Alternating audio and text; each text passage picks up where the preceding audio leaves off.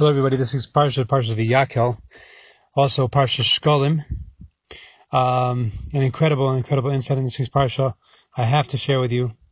Um, the, the first pasuk of the Parsha talks about Vayakel. Vayakel is Hakadosh Baruch who gathers together. Moshe tells Moshe Rabbeinu gather together all of Klal Yisrael. He wants to tell everybody about the Mishkan, to go ahead and collect all the, the necessary items for the Mishkan the first thing the Torah says, the first thing Moshe Rabbeinu says when he when he collects all the people and with the intention to tell them about the Mishkan is about keeping Shabbos, and he says that he that the Jewish people should keep Shabbos. The question everybody asks is like, what's going on? You're telling everybody to come together to talk to them about the Mishkan. Why why are you talking about Shabbos right now? Like, where did that come from that you're talking about Shabbos? So the Zera Shimshon he says like this. He says an incredible thing. He says the Gemara of Shabbos says.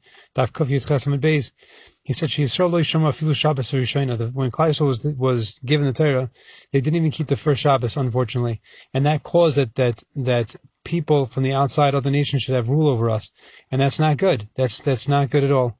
Um, and when Moshe Rabbeinu went up to Har Sinai to get to, to get to Torah, and they came down to and he saw the golden calf, he broke the luchos to the bottom of Har Sinai, and then he went back up up to Shamayim to spend 40 days and 40 nights again to to achieve atonement for us.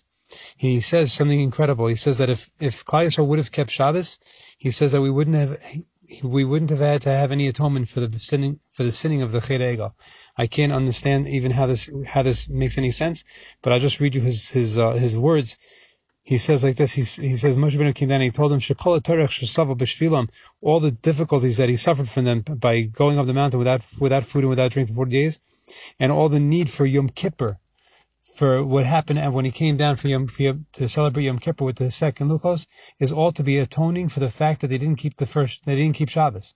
Shema Yishem if the Jewish people would have kept Shabbos properly, that first Shabbos, they wouldn't even need to pray for the sin of the golden calf. Even though they made the golden calf, the sin would have atoned for itself in the merit of Shabbos because Shabbos would have um, automatically atoned for them. That's how crazy holy and and and dear uh, the the mitzvah Shabbos is to to, to their Rebbeinu Shalom. That's how that's how deep it is. In addition, everybody knows Kol Shomer Shabbos Anybody keeps Shabbos properly, even sins of, of idol worship are forgiven. This has to be stated and re-emphasized time and time again. These are things that happen every week. We have this special holy day that the non-Jewish people don't have. We we keep them. The the the Chazal tell us that if a guy keeps Shabbos, he's he's chayiv misa. And what, why is that? What, what's going on with that? Well, why should if they do something extra? Why should they be chayiv misa? It's very very important to understand how dear this is and how precious this is. Shabbos is not something I, Hashem says, go do it. Okay, I do it. I'm a good little boy. I do it. Shabbos is an opportunity for a relationship, a very intimate, very, very intimate relationship with Hashem. And it's not something to be, to, to, to be taken for granted.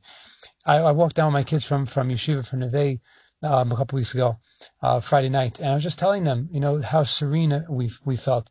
No phones, no distractions, no cars. It was just totally, total serenity. I could, I just told them I can't understand how anybody thinks it's a bother to keep Shabbos. I just can't understand how people live without Shabbos. I don't understand how people keep their sanity without Shabbos.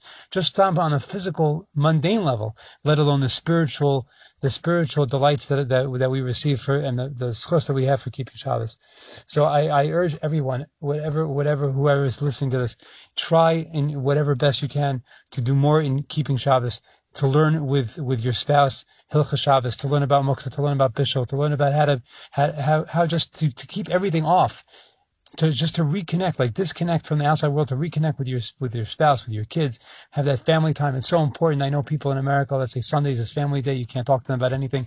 There's just spending time with the family, and that's very beautiful. But you know what? That concept is is a million times more for Shabbos for reconnecting with Hashem. And I think we all owe it to ourselves to understand ourselves, to keep to in touch with our souls that are inside of us that want to reconnect so badly with Hakadosh Baruch. We should give them the, the we should give them the opportunity to feel godliness. This world is so mundane. The craziness that goes on in this world. Give us the air, give the neshama the air to breathe and shut out everything on Shabbos and to keep Shabbos properly. Learn the laws of Shabbos. Learn about it. You can't, you can't keep, you can't keep the rules if you don't know what the rules are. So you have to learn a little bit about it, a little bit every week. There's a lot of laws, but you know what? A little bit every week. You ask questions, you develop an understanding, you develop a, a taste, a feel, and with, with, with that we'll come closer to each other. We'll come closer to ourselves besides becoming closer to Hashem. We should be to keep Shabbos properly, to build that Mishkan, that dwelling place inside of all of our hearts and our families, that Hashem, Hashem should be there with us. Thank you.